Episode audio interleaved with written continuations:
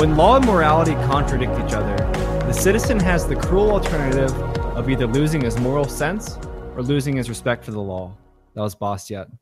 Hey everyone, Stephen Clyde here with another episode you're not going to want to miss. As you all know, police brutality has been a more than common theme in the news in the past few years, and it seems like almost every day there's another incident with regard to abuse of power.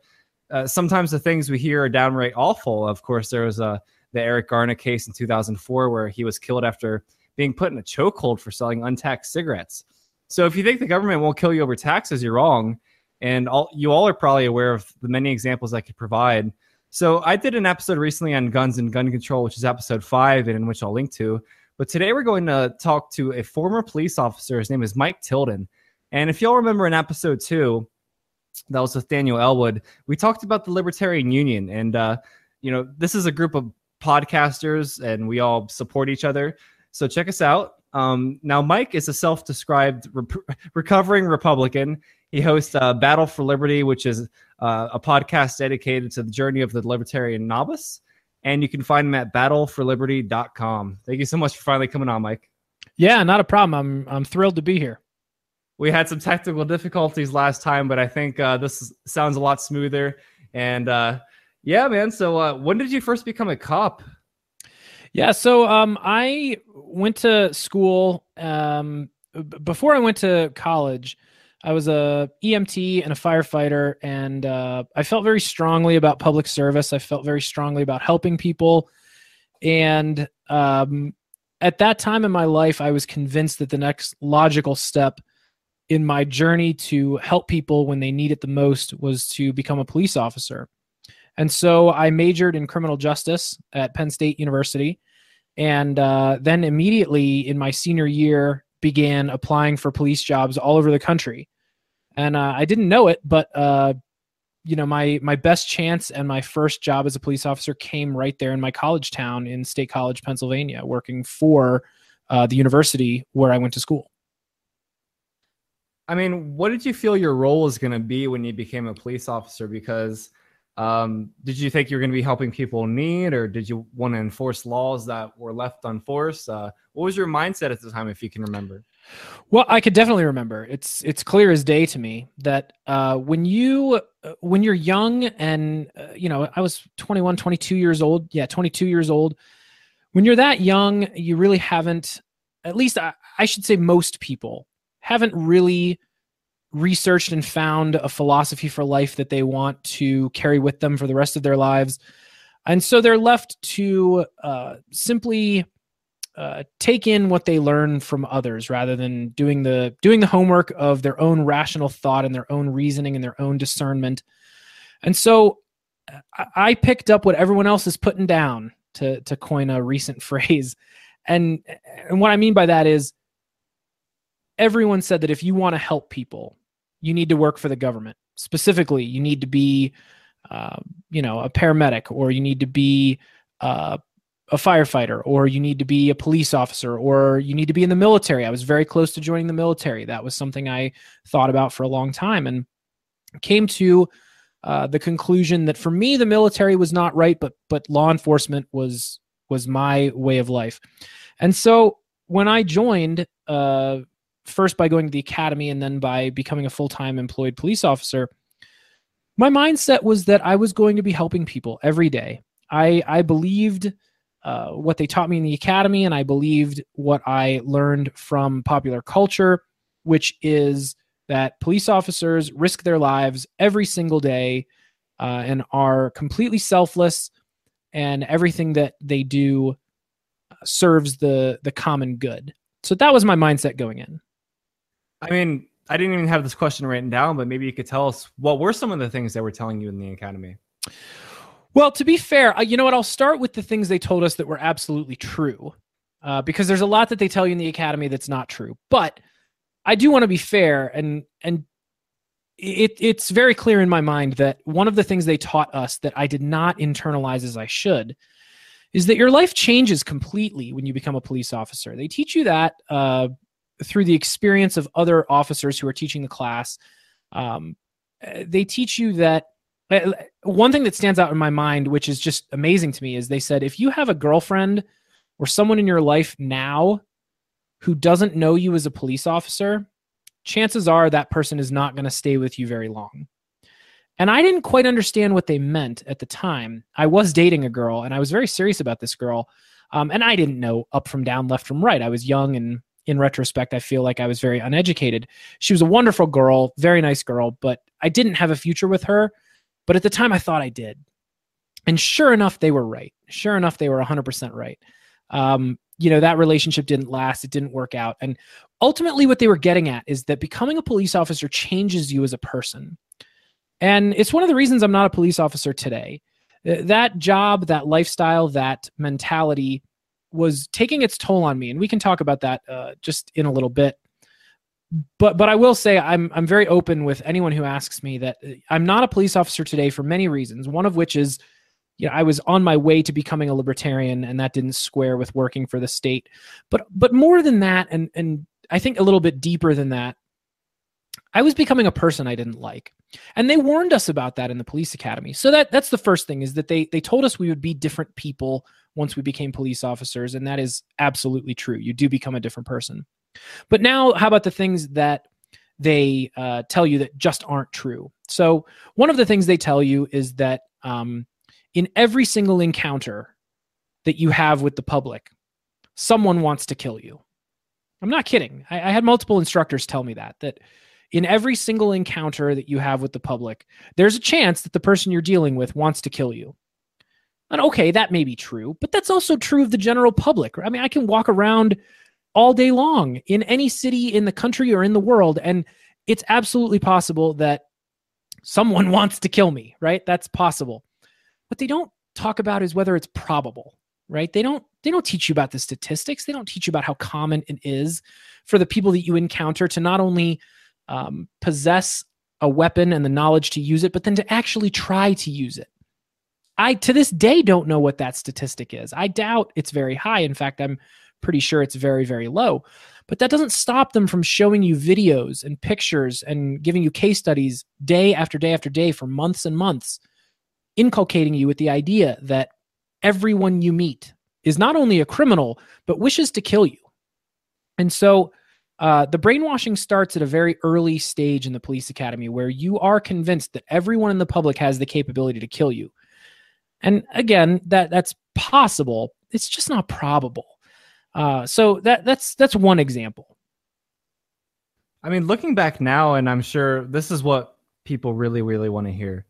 What were some of the most unjust uses of power you witnessed? And, and in fact, do you have any stories in particular for this question? Because it'd be no problem to take longer than necessary to go into detail about some of these issues because people want to hear, like, what did you actually see? Like, you were the person behind the mask, so to speak. Yeah. Um, I, I definitely have some examples that I can tell you about. Before I tell you about specific examples, though, I think it's really important to make the distinction between the sensationalized uses of force that we hear about in the media. Um, and when I when I say the media, sometimes it's the mass media. That's true. Sometimes we do hear about police brutality and police uh, over uh, misuse of power in the mass media, but other times it's uh, alternative media. And even in the alternative media, sometimes uh, police abuse of power and police brutality is sensationalized because the example that they're using is in itself sensational. But those are important to know those are important to remember and they serve as a as a really really uh, vital example. But for me personally the thing that i like to get across to people is okay even if those sensational examples aren't the norm and I, honestly i can't tell you if they're the norm or if they're an outlier. I don't think they're an outlier. But just in case i'm not educated enough to tell you what i can tell you is that it's the tiny, small abuses of power that happen every single day that seem minute and they seem unimportant. But what they do is, is they serve to teach the public and law enforcement officers themselves that what they're doing is okay and that their overreach is acceptable and that it's tolerated. I'll give you an example of what I'm talking about.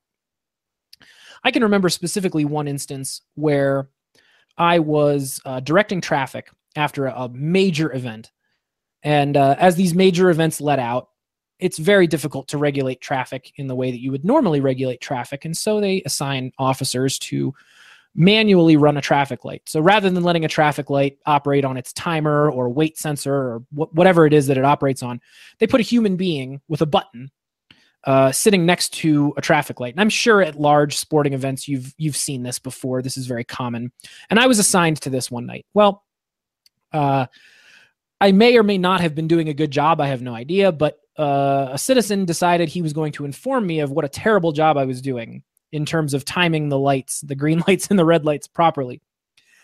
And in retrospect, it's funny because, I mean, really, whose life did it affect? Who was really being harmed by this? Nobody's. Uh, but at the time, because I was a police officer and because I had that power, I took it upon myself to enact vengeance on this man simply for voicing his displeasure. Now, granted, he did it with a four letter word and he was very mean and he was very uh, ill spirited. But nonetheless, I, being a human being with some power over him, took it upon myself to take the little clicker that I had in my hand. It's a little thumb button that I just put back on the on the traffic pole. Walked over to his car and said, "Oh, sir, you you seem to have uh, a complaint. Would you like to lodge a complaint?" And of course, I'm going into a sarcastic, ridiculous routine with this man, purposefully to keep him at the red light longer than he had to be. And so you can see in this tiny little insignificant example that I was enacting vengeance upon this guy. He was telling me that he didn't like the way I was doing things, and I knew I had power over him. And so I used that power to uh, keep him at that red light longer, really, than he should have been. Uh, and that's, to me, that's more, it seems like a stupid, insignificant example. If anyone's listening to this, they're going, Mike, that's really dumb. I, I, why are you using that as an example? And the reason I'm using it is because it highlights the fact that although there are sensational examples of police using physical violence uh, excessively to the point that people die innocently, that does happen. Absolutely. It happens way more than it ever should. But the thing I think that is more pernicious is the thing that goes unnoticed and goes um, undiscussed. And, and no one seems to care when police abuse their power in that small fashion. And from my personal experience, that serves to confirm in the attitude of a police officer that this is okay.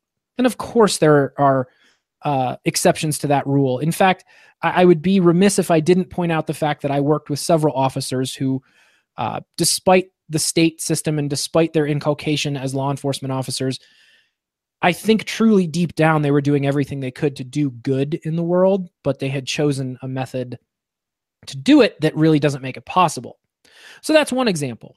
Um, other examples do include physical violence. I can remember using violence upon people who had committed no uh, morally criminal act. Maybe they had violated the law. Sure. Lots of drug abuse, lots of drug use, lots of controlled substance abuse, lots of underage drinking, lots of things that did not harm any person. Uh, but yet, we still, as law enforcement officers, because the law said that you cannot drink before the age of 21 and that you cannot possess a small amount of marijuana and that you know you cannot do this or that you cannot sit on the street corner and ask for money you cannot uh, sell t-shirts without a business license all of these things we were ready and willing to use physical violence to stop these things from happening and and at the end of the day after leaving law enforcement and reflecting on my life and reflecting on um, what I had done and asking myself, was I really doing any good? I have to say the majority of the time I wasn't. Um, and so uh, I'll leave it there and, and let you uh, ask another question so I don't ramble on for another 20 minutes. Now, I remember when I was in high school, I was in a McDonald's once and there was a guy there. I remember it like it was yesterday. Um, he was this older guy and he, he had like a Civil War style mustache, but he had a t shirt that says, that that said, "Cops say legalize drugs. Ask me why." And I sure did, and he told me the truth essentially. But tell me about law enforcement against prohibition and your participation in it. Yeah, so Law Enforcement Against uh, Prohibition um, is an organization that's actually recently changed their name. Um, it's the uh, Law Enforcement Action. I'm getting it wrong. This is horrible. I just joined. Let me look it up. This this will be good. No, that's good. Go ahead. the law enforcement action partnership and so it's actually really important that they change their name because when when leap l-e-a-p leap first started it was law enforcement against prohibition which is the root of their mission. But they learned as they grew and they gained members who were former law enforcement officers, current law enforcement officers, former judges, former uh, state prosecutors, anyone in the law enforcement industry uh, who who came into the organization, they gradually learned that there's really more law enforcement reform that's necessary outside of strictly repealing drug prohibition. And so they they changed their name and their mission to Law Enforcement Action Partnership. But still, a very large portion of what they do is uh, speaking out not only to state officials, elected officials, uh, and other law enforcement personnel, but just the general public about the evils of drug prohibition. And so that gentleman with that T-shirt, uh, what he was really doing is he's trying to spread the word that there are so many police officers out there who have functioned in the law enforcement industry and have seen the futility of uh, the prohibition of controlled substances to the point that it's become painfully aware to to me and to many of my uh, former brothers and sisters and and people of that nature that not only does the drug prohibition do nobody any good, but in fact inflicts far more harm upon countless innocent people, people with addictions, people who are struggling, people who uh, really need to be treated as if they have a medical problem or a psychological problem. It treats them as criminals and throws them in cages and puts them in situations where the only thing they can do to cope is to dive further into drug addiction and drug dependence. It's really sad. Uh, and I feel a lot of people, the reason that there's a whole group of law enforcement officials who have started this organization is because they've seen it on the front lines themselves and they don't buy the propaganda anymore. They don't buy the notion that uh, that strictly prohibiting an item or a substance or anything else makes it less available. It doesn't. You know, it, it, I don't know the exact statistic, but anecdotally, we hear all the time that uh, you, you, prisons in the United States are the highest controlled areas in the entire country and yet drugs still find their way in. It's like higher than North Korea. It's like really, really eerie statistics. Um, yeah. I mean, yeah. And it, and it mostly affects uh, minorities. I'm sure. I'm sure you saw that firsthand. Like, um, you know, there's like Black Lives Matter, but it should be, you know, they should they should be talking about the bigger picture because obviously, like when there's like a killing by a police officer, it's always oh he's racist. Well, why why aren't you going against state? Why aren't you talking about state power as a whole? Um, yeah, I, I that's something that uh, bothers me to my core is that uh, the, the, Black Lives Matter movement, as, as, much as I disagree with their messaging and their uh, their methods, there really is some logic behind what they're feeling, at least, um, and, and that's probably a contradiction. There's, I would say, some understanding behind their behind their emotions. That's a better way to say it. Um, at least I have some understanding behind their emotions. Certainly not the kind of understanding that I would get if I had grown up um, as a minority in uh, in a town that's effectively occupied by a, a militaristic police force.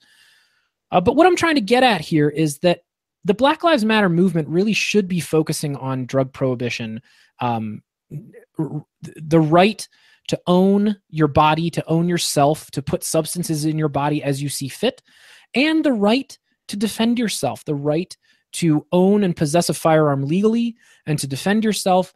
Uh, w- when you look at the areas uh, where Black lives are lost the most, it's typically in areas where drug prohibition enforcement is at its highest and gun regulation is at its highest.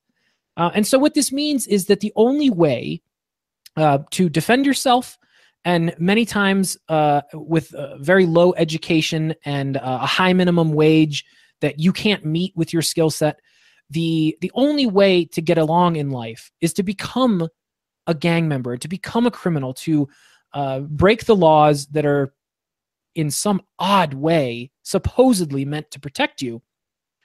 Uh, it's a system that's stacked against them, and and as I said before, there's there's a militaristic police force that lives in their community that does not represent them and does not speak for them, and so I have to say that at least from an emotional level, I can at least understand why they might feel the way they feel. Although I I do wholeheartedly disagree with a lot of their messaging.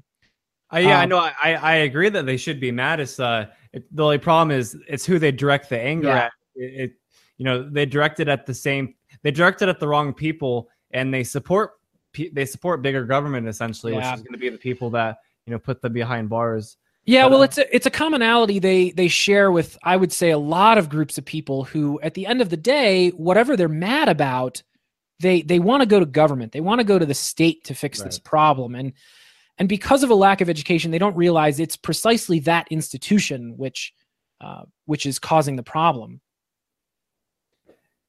Yeah, it's definitely a good point. Well, I one question I've been really, really excited to ask you, and let me frame it this way. Um, one thing you hear a lot of socialists say is the state is only there to protect private property. And it is true, I can call the police if my business is robbed or if my house was broken into. But in general, when, say, for example, I'm driving along and uh, I notice a police car behind me, I don't think to myself, wow, my, my private property is more protected. I, I, I think to myself, like, wow, like I, I got to drive like really, really carefully. Like if this guy pulls me over, you have like kind of like a gut feeling that it's going to turn into way more than speeding, if it's even going to be that. And you just have like this weird. So I, I personally don't feel like the state protects my private property. How how do you feel about that situation? Yeah, it's not common. Um, in terms of protecting private property, you can you know you can think of property crimes like burglary, theft, uh, arson, that kind of thing. Um, and with the exception of arson, because I would say arson, um, there's a probably a moderately better degree of success in terms of investigating and prosecuting arson. But in terms of burglary and theft, man, what a what an abysmal clearance rate for police officers. They really don't do an effective job of uh, that kind of police work. And to get at your larger point in terms of okay, if they're not good at protecting your property, which I would argue they're they're not good at protecting your property. What is it they're good at? Why are we all afraid of the police officer driving behind us? Well, I have a great story to tell you. Uh, when I was a brand new police officer, maybe a year into the job, um, I uh, I can't even remember what the traffic infraction was, but I had pulled someone over and given them a ticket for something, God only knows what. Uh, and uh, the guy had the audacity to take me to court and to fight it. Oh, how dare he? So we went to court, and I gave my case to the judge, and he gave his case to the judge. And one of my key factors was that uh, my whole reason for pulling him over was that I noticed that he appeared to be driving in a nervous manner, whatever that means. But that's what I testified to. And uh, the judge, who, funny enough, quick aside, at the time, this judge was the judge in our jurisdiction that no police officer wanted to come in front of. Um, and the reason is because he tended to side with the citizens more than he sided with the police officers. And none of us could understand this because he used to be a police officer in our jurisdiction. And yet he sided with the citizens more than he sided with the police officers. And we couldn't understand it. We thought he was a traitor. We thought he had lost his sense of brotherhood and, and all this sort of stuff. Uh, only years later, upon reflection, would I realize that he had some libertarian leanings inside of him.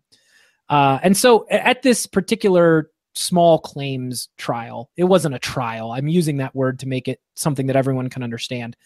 But at this small claims trial, I gave my side of the story, and the defendant gave his side of the story. And the uh, the judge, uh, before he said anything, he looked me right in the eyes, and I think I didn't appreciate it at the time. I was I was actually pretty upset. And I was ignorant and, and egotistical and, and just didn't understand what he was trying to teach me. But he looked me right in the eyes and he said, Officer, you need to understand, I'm a judge in this jurisdiction. And even I get so nervous when there's a police officer driving behind me that I tend to drive erratically. And so that in and of itself really is not reason enough to pull someone over and to give them a citation. And so he dismissed the case. No fine, not guilty, nothing. And I was livid. I was so mad. I was madder than a hornet. And, uh, you know, like I said, it took me years to reflect on that. Only after I had gone through my conversion from a, a pretty big statist to as libertarian as it comes as an anarchist. Only then did I look back on that example and think, man, this was not about saving lives. This was not about protecting property, to get back to your question. This was about enforcing the law. That's a really, really great story. And uh, who who was that judge? You should write that judge a letter. Just be like, hey, like you're years later, like you you kind of pissed me off, but like you were right. And uh, you know, I think most judges are probably more strict in that sense. I mean, I, have I've been to court a few times, not for anything serious, but just random times. And uh, you know, the judges seem pretty strict from what I've seen. I'd be pretty interested to know who that judge was. yeah, you know what? I'll tell you offline. I, I don't feel like saying I know him absolutely. I have his name in my head right now. I, and I don't feel like saying it on a podcast episode because it's not my story to tell from that angle. Uh, but uh, I would like I would like to see if you could contact him and just hey ask like hey are you a libertarian by the way is that why you said what you said to me? That's a really good. You know I never thought about contacting him. Maybe I will, but uh, we'll, we'll talk about that yeah. offline. But uh, just related to this, I I do want to just take a moment to to go over something that uh, I've talked about on my podcast before, um, and I don't think I've focused on it as I should have. But it gets into this last question you asked about property, the protection of property rights versus law enforcement. And there's a history here that people need to understand. And I would be uh, derelict in my duty as a libertarian if I didn't draw your listeners to this point. point, and that is the, the history of police officers worldwide, but especially in America. Um, years and years and years ago, the, the police officer was originally known as a peace officer. And the reason they were known as a peace officer is because their job was to keep the peace. And it was almost universally understood that keeping the peace meant protecting property, protecting lives and protecting property, your life being your most precious property, but other property as well. Their job was to make sure that you were safe and your property was safe. And if there were infractions against those things, they would step in and they would stop the infraction and they might have to do something to uh, administer justice in terms of um, uh, some sort of uh, not reparation, but uh, I'm blanking on a word. Restitution. Restitution. Thank you. There you go. They would need to uh, to administer some sort of restitution, whether it was making you whole again uh, by paying for your your medical bills or paying for your property that was lost. Uh, Restitution was a big part of it. Slowly over time, though, as the laws became more numerous and more numerous, and the peace officers became responsible as the state grew, peace officers became more and more responsible for laws that didn't have much to do with protecting property and protecting life. And so they became known as police officers because it really wasn't appropriate to call them peace officers anymore. They didn't just keep the peace, they were also police. And as that changed, it became more and more militarized, and the laws became more numerous and more numerous than we could ever have imagined. The term morphed once again from police officer to law enforcement officer. And so we finally arrive today in, in, the society in which our police officers, our peace officers, our law enforcement officers, and their job is to enforce the law. Their job is not to use j- discretion. Their job is not to make quick judgments based on who they know and uh, you know in a small community. These are large, behemoth, mammoth police off, uh, police departments who can't possibly know the people that they police. And so their job has become one that lacks discretion and lacks judgment and is focused solely on enforcing the law. And so the question was, why do you feel so nervous when a police officer drives behind you? Because you, from the day you were born, have known instinctively that the police officer is not there to protect you. Sure, they might protect you here and there, but the Supreme Court has ruled many times they have no duty to protect you. If they fail to protect you and you die, nothing bad happens to them. That's not their job. Their job is to enforce the law, regardless of whether or not that law is just.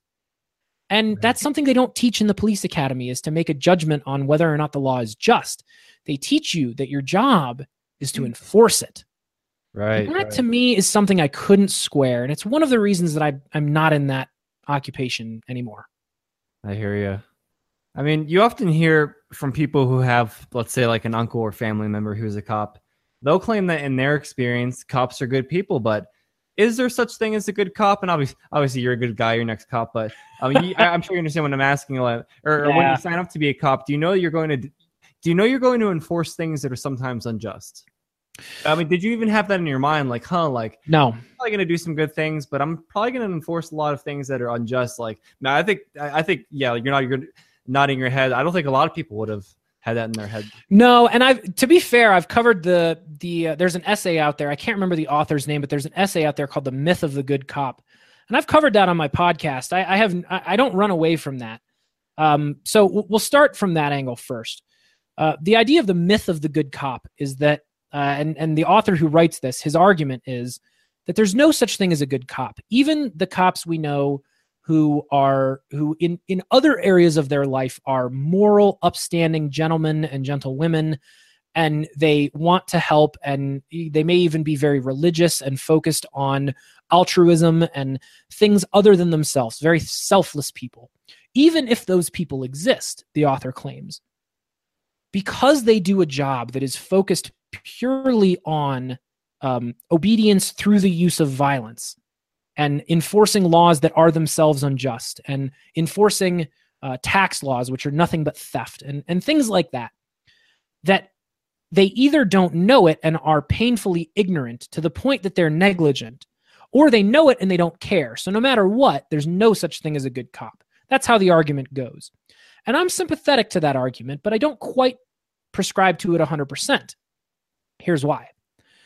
Now, you could say that I'm uh, colored by my experience and colored by my personal relationships, but I will tell you, I know many police officers still to this day who through no fault of their own believe that they are doing good and believe they have they have drink they've taken in and absorbed everything that was fed to them in terms of their job in terms of their role in society and in terms of the way society is and they haven't taken the time to really investigate. And before I stop and agree with the author of The Myth of the Good Cop and say, well, that necessarily means that they are either ignorant or willfully evil, I, I can't go that far because uh, I'm a forgiving person and I myself was in that position years ago. And I believed everything that was fed to me. And I don't know what it was, if it was luck, uh, but I certainly am not arrogant enough to think that I'm just smarter and I'm just better than those people. I think that would be really arrogant uh, to think that. I do believe there are very good people out there who are trying to do the job as a law enforcement officer. And I even remember their frustration as we sat together and we talked about how useless it seemed sometimes and how we just got burned out. And what that frustration is, that's the personification of them not understanding why what they're doing isn't having any positive effect.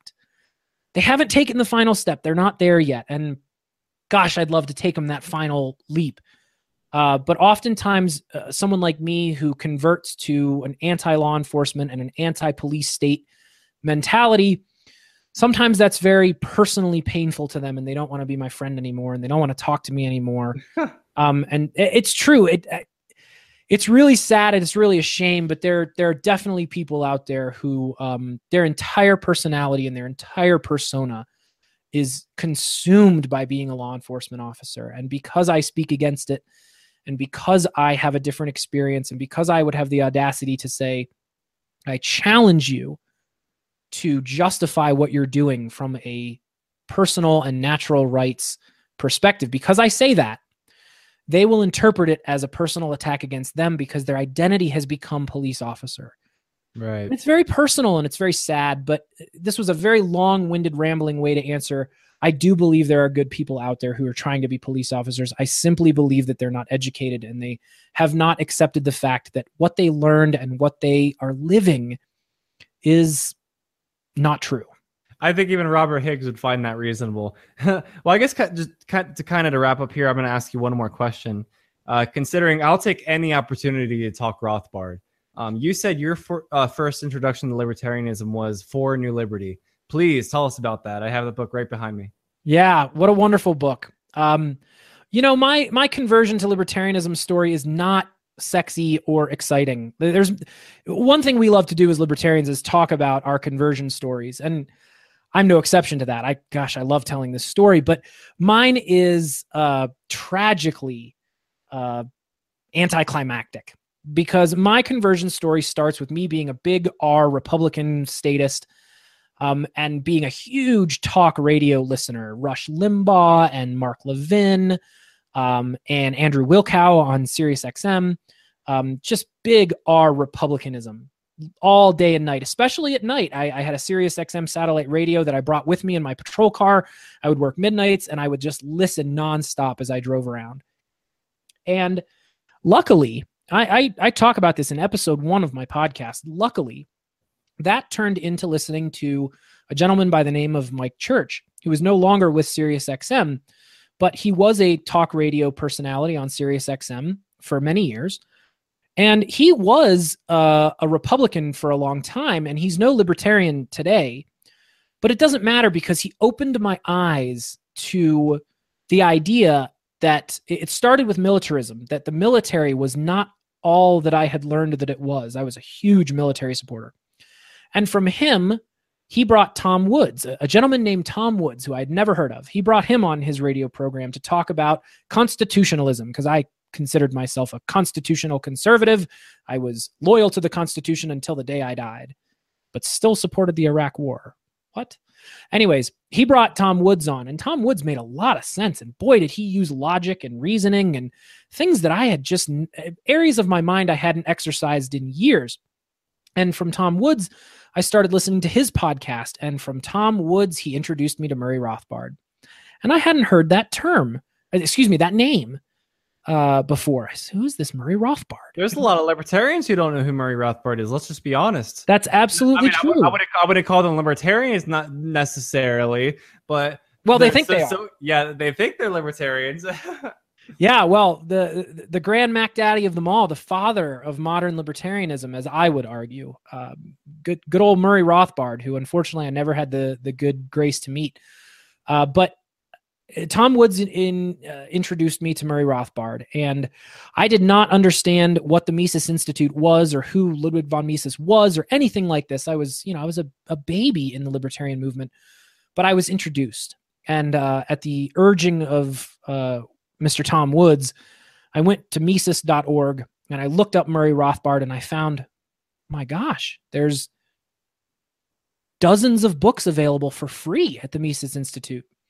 Oh, and, just uh, hundreds and hundreds and hundreds of books. And yeah, I, I don't know. I, am sure you're right. Hundreds. I, I said dozens, but I'm sure it's hundreds. Yeah, I don't know how they can afford to do that, but good. yeah, but through the magic of um, technology, which by the way, evil capitalism gave us, through the magic of technology, I was introduced to this book for a new liberty. Um, and to be honest, the first Murray Rothbard book I read was Anatomy of the State. And while I appreciated everything that was in Anatomy of the State, for some reason I was not slapped in the face with libertarianism until I graduated from Anatomy of the State to For a New Liberty. And the reason I think is that with Anatomy of the State, you can read that small, short book and still try to cling to the notions of statism that you once had. You can try.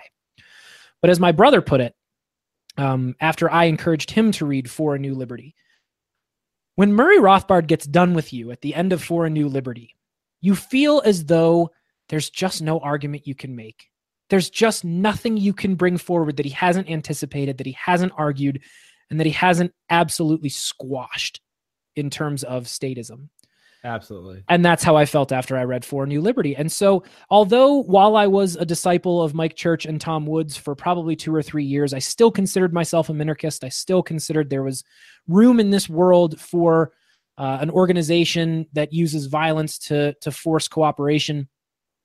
I'm sure you didn't even frame it that way. I don't think I don't, no. think, I don't think minarchists frame it like, oh, I think we just need a little tiny bit of violence. No, they don't. They don't admit that they're violent at all. Right. They think that, they think that it's uh, consent consensual because the majority voted or whatever. So. Social contract or it, it, it's it's the last vestige of statism. And and to be fair, I don't expect most people I'll meet in my life will ever graduate to anarchism. It's just not common. It's not.